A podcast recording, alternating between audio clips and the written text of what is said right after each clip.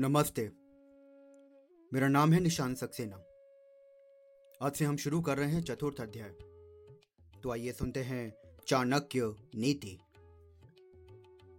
आयु कर्मा च वित्तम च विद्या निधमेव च।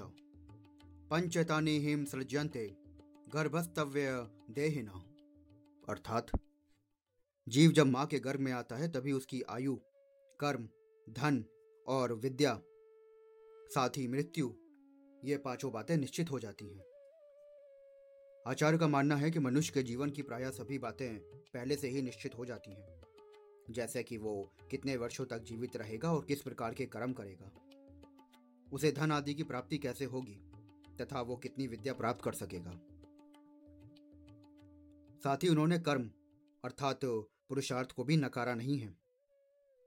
कारण स्पष्ट है। इन सब के मूल में कर्म ही तो है जिसे प्रारब्ध कहते हैं। माना जाता है कि उसी के अनुसार जीव को शरीर की प्राप्ति होती है। वो भी हमारे कर्मों का ही परिणाम है। शास्त्रों में कहा गया है कि व्यक्ति का प्रथम कर्तव्य कर्म करना है। अतः अपनी विद्या और बुद्धि के अनुरूप श्रेष्ठ कर्म करते रहना चाहिए। देखने में आता है कि संकल्प पूर्वक किए गए कर्म में से इन सब में भी परिवर्तन किया जा सकता है। धन्यवाद।